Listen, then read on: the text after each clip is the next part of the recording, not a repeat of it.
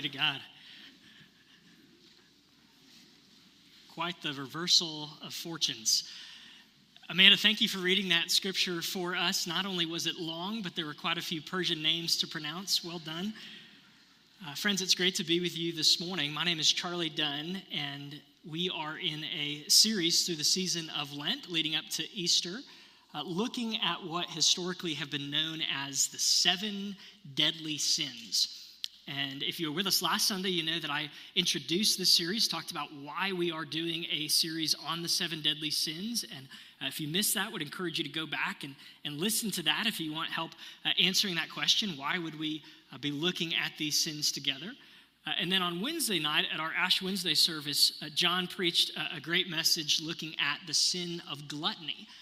And talking about how this practice of fasting, which is often a part of the season of Lent, can actually be a really helpful way to break the sometimes almost spiritual power that food can have over our hearts. But today, we're going to talk about the sin known as vainglory. And that's not a word that we use very often. You know, if you see different lists of the 7 deadly sins, some of them will say vainglory, others will say pride. But I'm persuaded that really pride is the sin at the root of all sin. It's the sin at the root of all of these other vices, this turning in upon oneself. And so I want to look more specifically at one of the manifestations of pride, namely vainglory. And if you wonder, is this a sermon for me? Think back to that song. Maybe I think it came out probably when I was in maybe the 2nd or 3rd grade. That Alanis Morissette song with the lyric, "You're so vain, you probably think the sermon is about you." Maybe it was song is about you. Either way, it's true. It is about you and it is about me. Even this morning, you know, I felt like our kids' check-in was just a little more chaotic. We were supposed to have that screen working again. I was thinking, you know, I want people to look and think that our church, you know, is competent and organized, and that vainglory, I could feel that swelling up within me. It's a sermon for all of us because all of us end up at times in that place where we have this unhealthy, excessive desire for the recognition and approval of other people, this fixation on how we are seen and perceived. You know, a couple of months ago, some of you might remember, John preached a sermon where he used an illustration from the TV show Ted Lasso. Any Ted Lasso fans? Quite a few. Okay, great. So you'll remember this. So John talked about how in the first season of that show, there's this character named Nate. Nate is the equipment manager for this British soccer or football team, depending on where you're from. And Nate is kind of overlooked. He's ignored. But when Coach Lasso comes in, he treats him with respect and dignity. Eventually, he discovers that he's very knowledgeable about the game and has some great ideas for play calling. And so by the end of the season, he gets elevated to become an assistant coach on the team. And John talked about this really sweet scene where the team celebrates and embraces Nate in his new role. But in season 2, there is this moment where in the midst of a game, Nate suggests this play call at the end of the game that leads to a very surprising victory for the team. And in his press conference afterwards, Coach Lasso gives all of the credit to Nate for the brilliant play call. And so as a result, all of these sports commentators and pundits are writing about and talking about Nate's brilliance in this play call. And there's this scene where you see Nate sitting alone in his office, door closed, because he probably wouldn't want anyone to see him. And this would be embarrassing for him. He's sitting there on his phone, and he's just scrolling. Right? He's just taking in all of the affirmation, all of the interest, all of the attention. It's like he cannot get enough of it. You know, when the Apostle Paul talks about vainglory in the New Testament, the word that he uses has the notion, the Greek word has the notion of like an overinflated balloon. And it's as if Nate's ego just keeps getting more and more inflated when all of a sudden he reads one comment that is critical. And it says, yeah, this guy might have called a really good play, but he's still a loser. And all of a sudden, it's like the pin prick, the balloon completely pops. Right? His ego is deflated, and right afterwards we see one of the common effects of vainglory when it's cast us under its spell is he runs into the guy who's the new equipment manager for the team, and he just berates him.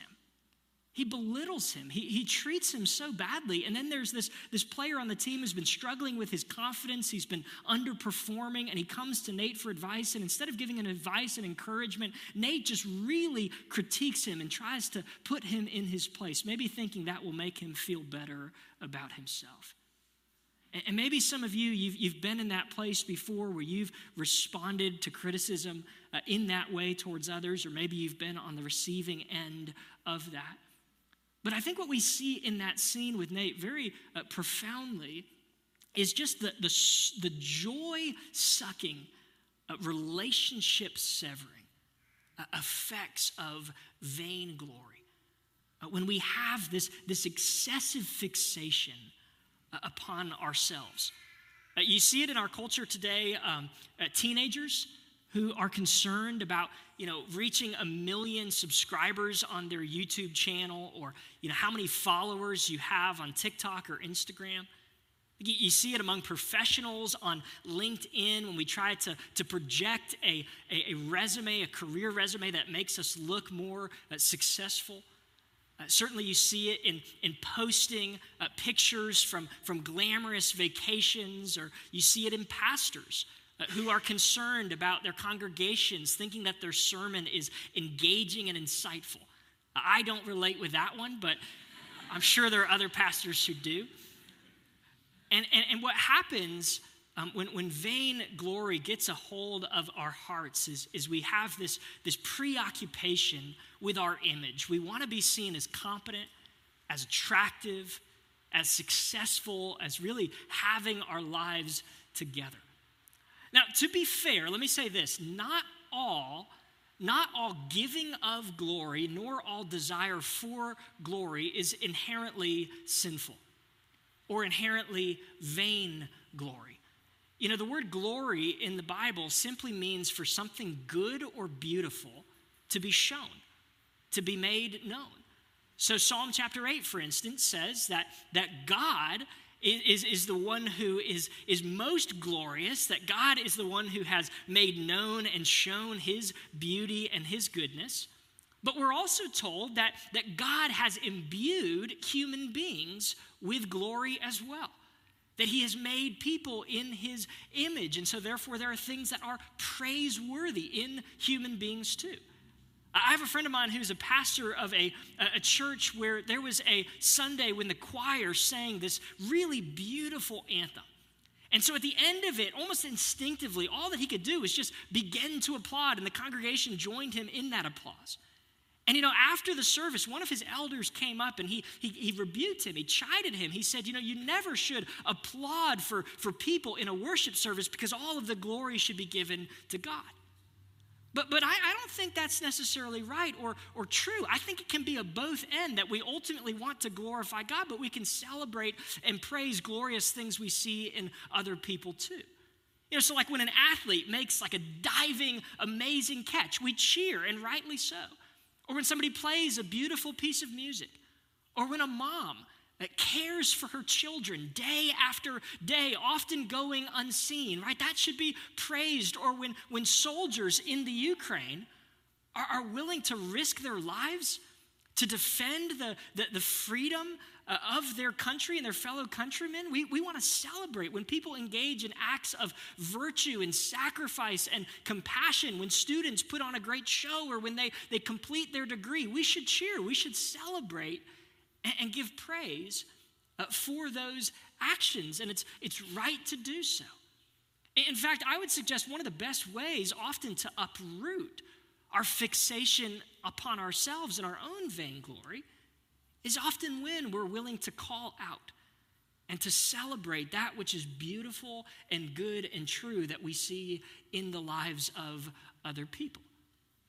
It's often right to praise others, and I think there is even something right and very human in the desire for those good and courageous and beautiful things that we do to be seen, to be recognized, to be made known. You know, we've got a one-year-old son, and he's just started walking. And when Patton was taking his first steps, he would take a few steps, and then he would turn around, and he would look.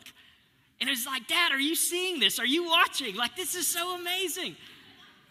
And of course, right, I want to say, yes, buddy, that's awesome. Way to go. You're walking. And I think whenever somebody takes courageous steps, you know, whether literal steps or in whatever other regard, when somebody takes a step of courage, we want to praise that. And I think there's something inside of us that delights in receiving that recognition. That's not a bad thing. But what we do see so clearly in this story about Haman, and in some ways he's a case study, maybe kind of in an amplified sense, but what we see in Haman is that not all desire for honor is honorable, and not all craving of glory is a good craving or seeking of glory, but there is a sort of vain glory that we see in this story of Haman. So I want to look at that, and I want to ask three questions together. Here they are. So first, when does our desire for glory become vainglory? Secondly, why is that so deadly? You might say, well, I mean, what is it so bad that people feel good about themselves? I mean, why is it deadly to be in the spell of vainglory? And then finally, how do we begin to uproot the hold that this sin can have over our hearts? So let's walk through these three together. So first, how do you know when your desire for glory has become vain glory? And if we want a bit of a context for this story, so the Jewish people are living in exile in the land of Persia. And this is the beginning of the 5th century BC. Xerxes is the king of Persia, the most powerful empire in the world. And he elevates this man named Haman to really be second in command over the kingdom. And now all the other nobles are required to pay him homage and to bow before him. Now, but you might have noticed, this is a little bit subtle, you might have noticed we're told in verse 2 that the reason why all of these nobles will bow and pay homage to Haman is because the king commanded them to do so.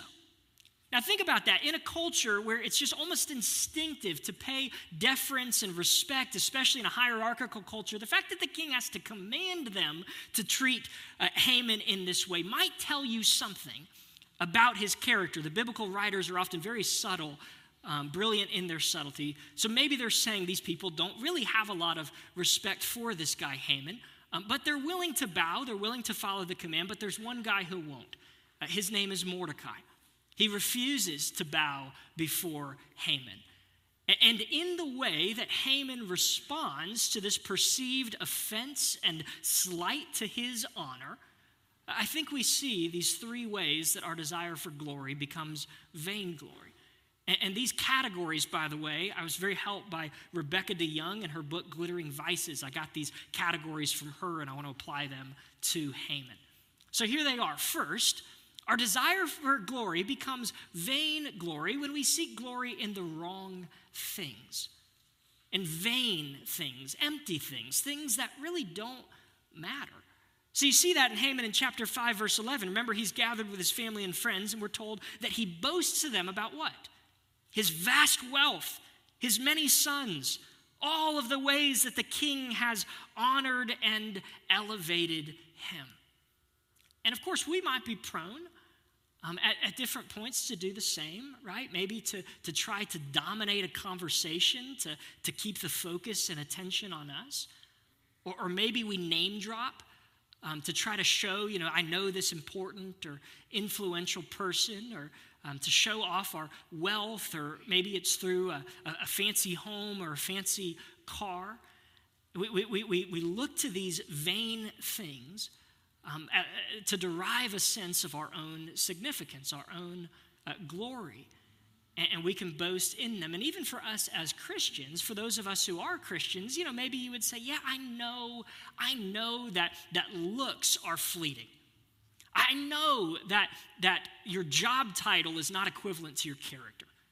I know that my worth is not in the things that I own, and yet we can still be as sort of tempted or prone to chase after our glory in these empty or vain things that the scriptures would say really don't matter. They're not of lasting significance.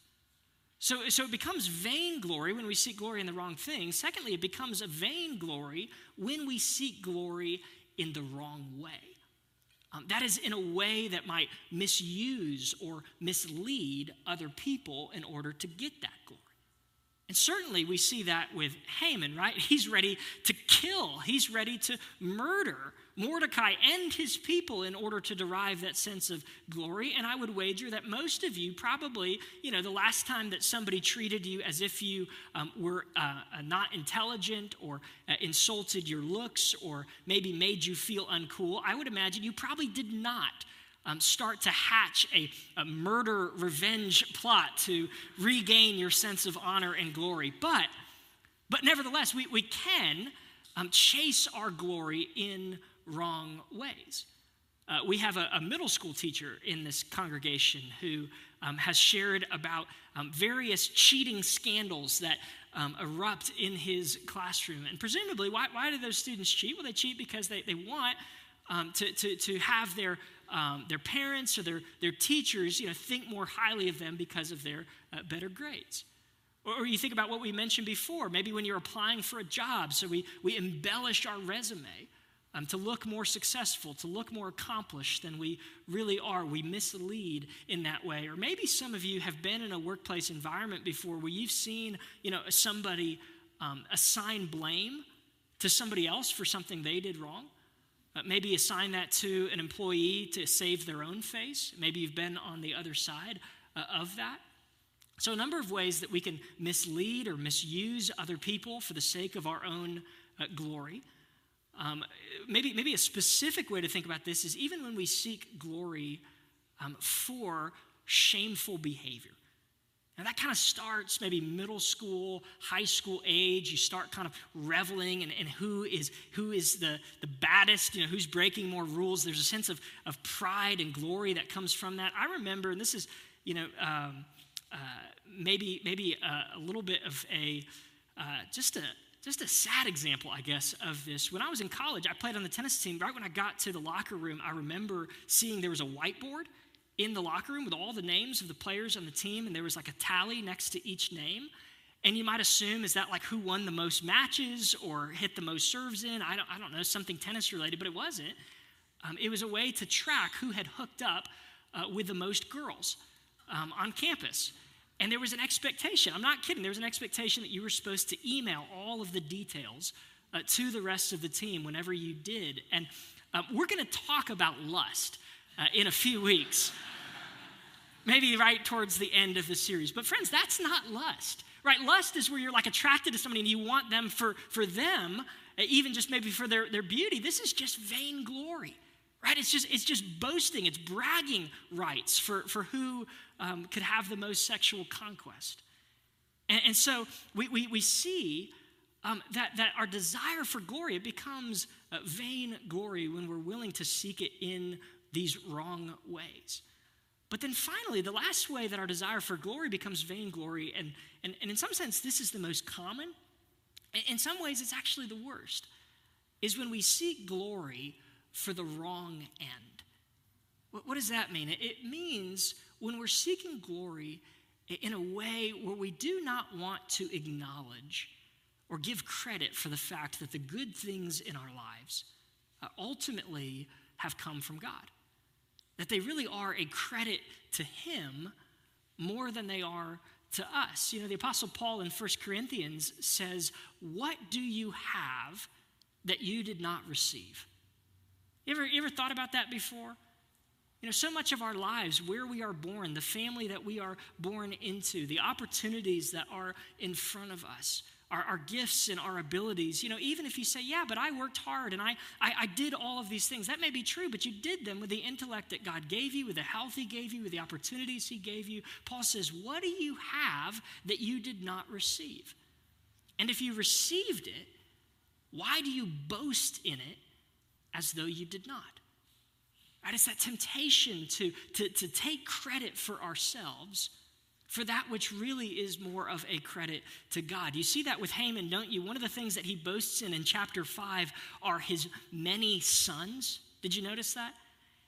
And in Haman's Persian culture in that day, sons were a greater status symbol than daughters. We reject that as those who believe in the gospel of Jesus. And yet, just think about this for a moment. Haman boasts in his many sons, but don't you think the Apostle Paul could ask him that question and say, well, Haman, did you choose the gender of your children? Or are you responsible for the fact that they were conceived, or for the fact that they were able to grow to the point of childbirth, or that they've been sustained in their lives after childbirth? Well, no. That's not a credit to Haman. It's interesting for me as a new dad just to think about the moment that Patton was born in the hospital room, the moment that the nurse handed him to me, and I got to hold him. And there's just this sense of wonder and gratitude and worship, just thinking, wow, this new little life, it's a miracle. And I get to be his dad. What a gift that is. And the feeling within me was gratitude. It was worship. But, it's not long before you start, wanting to show off baby pictures as if the way that your child looks is a credit to you, or, you start bragging about their sports accomplishments or their grades in school, or you remember those honor roll bumper stickers? Everybody wants to just key that car, I think, when they see that. Or what job your kid gets, or where they go to college. And it's not long before parents can begin to find their sense of identity, their sense of self-worth, seeking approval and recognition in the accomplishments of their children. And it's not even so much about praising their kids, is it? It's certainly not about praising God. It becomes this vain glory. And I think you see this especially in Haman, in the way that he reacts to Mordecai's unwillingness to bow before him. Because why is it that Mordecai won't bow before Haman? Right? It's not just that he may not really respect him.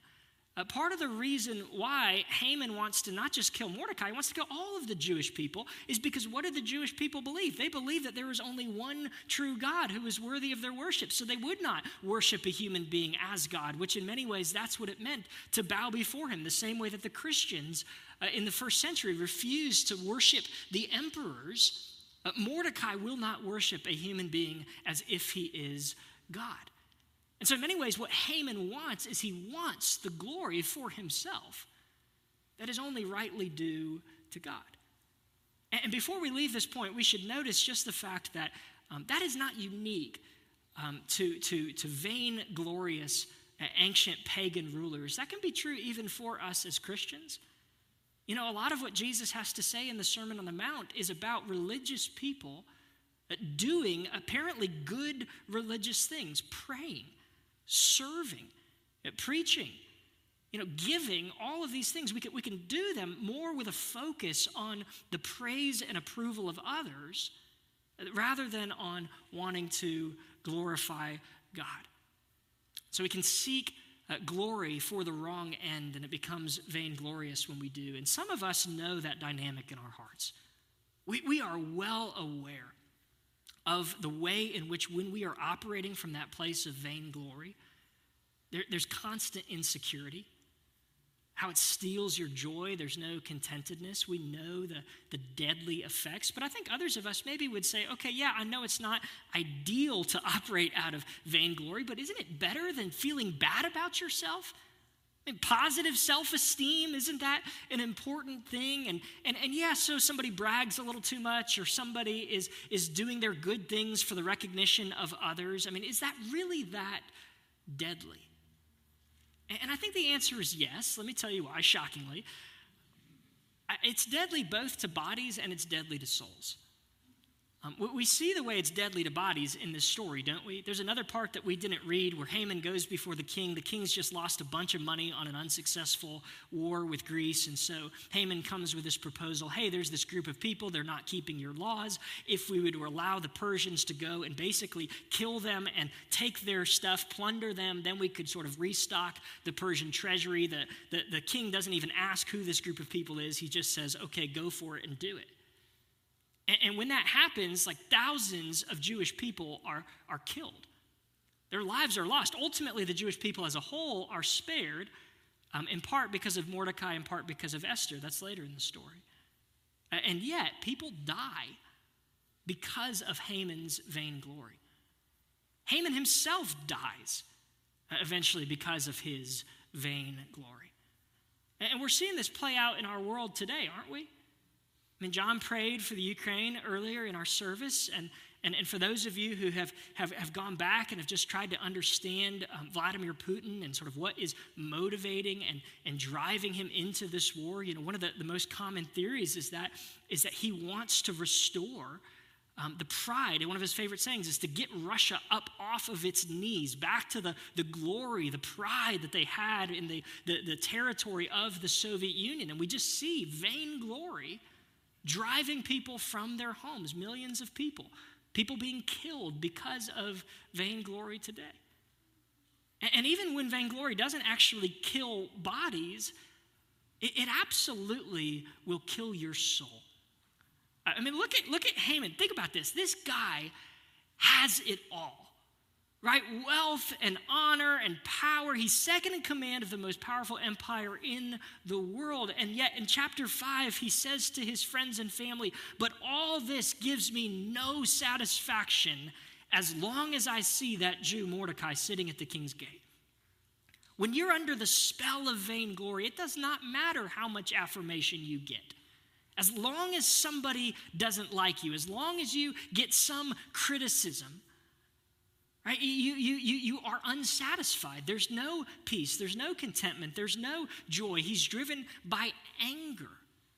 I want to suggest to you this morning, friends, as good as it feels sometimes to be fixated on ourselves, as good as it felt for Nate to just scroll through all of those comments, actually it is really destructive and enslaving when we're looking at life through the lens of self. Tim Keller wrote a great, it was really first a sermon that was published as a pamphlet called The Freedom of Self-Forgetfulness. I would highly recommend it to you. It's a really short little read. It helped me to begin to see that self-praise, boasting, and self-pity, always feeling like you're undervalued or overlooked, they can actually come from the same root source, namely this fixation on self. And Tim Keller, in this little book, he quotes from an interview with Madonna in Vogue magazine. I feel like I can really relate with Madonna, at least in this aspect, not in a lot of other ways. But, you know, Madonna was like the most successful. She sold more albums than anybody else in history. And yet, listen to this. Here's what she says in this interview. She says, what drives her in her work is the fear of being mediocre. She says, I push past one spell of it and discover myself a special human being. Maybe she wins a Grammy. That's pretty impressive.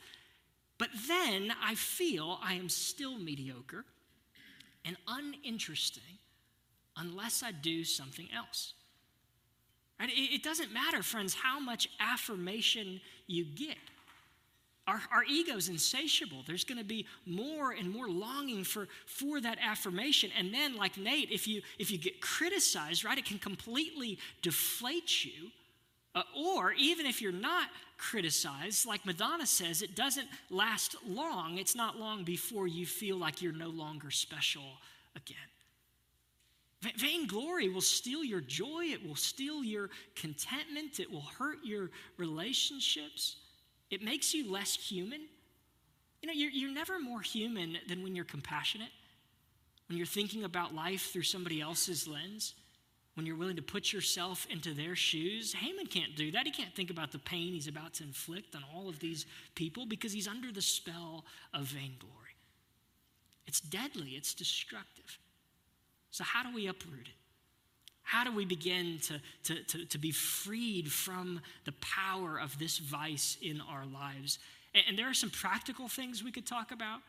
We named one of them already. Whenever you can praise and celebrate somebody else, especially somebody, you know, we'll talk about envy next week, but especially somebody that you might see as a rival, That practice is a really good way to uproot it. Whenever you're criticized, to be able to ask, what can I learn from this criticism? Maybe to try to ask trusted friends, is there anything I need to hear in that criticism? The practice of gratitude and writing down reasons why you're thankful to God for the blessings in your life. Corporate worship, or worship when you're singing worship songs at the start of your day. Nothing gets our eyes off of ourselves more than worship. These are really practical things you can do.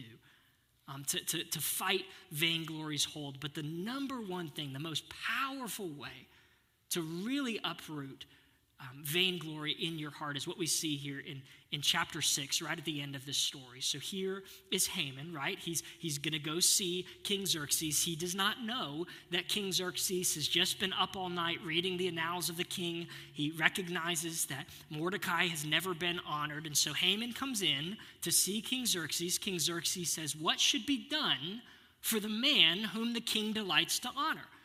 Now, big shocker here, right? Because Haman looks at life so much through the lens of himself, he just assumes, of course, he's talking about me. He wants to honor me. And so he begins to give this plan. He says, you should take your own robes that the king has worn, and you should put them on this person. He should wear the king's robes, ride on this horse, have somebody leading him through the city, saying, this is what is done for the man whom the king delights to honor. Now, what's the big deal about the robes? The thing about the robes is that to receive the king's own robes was not just a way for the king to honor somebody, but actually a way to say, I love you. I delight in you. So think about what Haman wants out of this. He's thinking to himself, right? If people could see that I am somebody as great as King Xerxes, if somebody as great as King Xerxes delights in me, honors me in that way, then I will know my value. I will know what an important person I am, and everybody else will know my value and what an important person I am. And you know, there's something human in that, right? That's not all bad. That's not all wrong. There's this quote from J.R.R. Tolkien. He says, the praise of the praiseworthy is its own reward. Meaning for somebody who is a really great, praiseworthy, amazing person, to praise you, to delight in you, in some sense, that's what we're chasing after, often in romantic relationships, right? Somebody you're attracted to, you're like, man, if I had that person thinking highly of me, then I would know I was valuable. And see, that's what Haman is seeking here. If somebody as great as King Xerxes were to honor me, I would know my worth. Well, of course, there's this shocking response, right? This reversal of fortunes that happens because the king says, well, that's great. Let's do all of that, but we're going to do it for Mordecai, not for you. And remember, he was planning to actually do this public humiliation to impale Mordecai. But now all of a sudden, Mordecai is the one who's being honored and Haman is the one, leading the horse. And it's this shocking reversal of fortune. Now, why does that help us to uproot the power of vainglory in our hearts? Well, just think about this through the lens of the gospel. And I was helped in thinking in this way by a sermon Tim Keller once preached on Esther 6. Think about this through the lens of the gospel, this great reversal of fortunes that takes place. Haman is not so much wrong in wanting to be honored by this great person, but he's seeking that honor from the wrong king. Right? There is a greater king, and a king who honors us, who praises us, who delights in us. And he does this through this reversal of fortunes. Think about Jesus gave up his honor. He gave up his glory.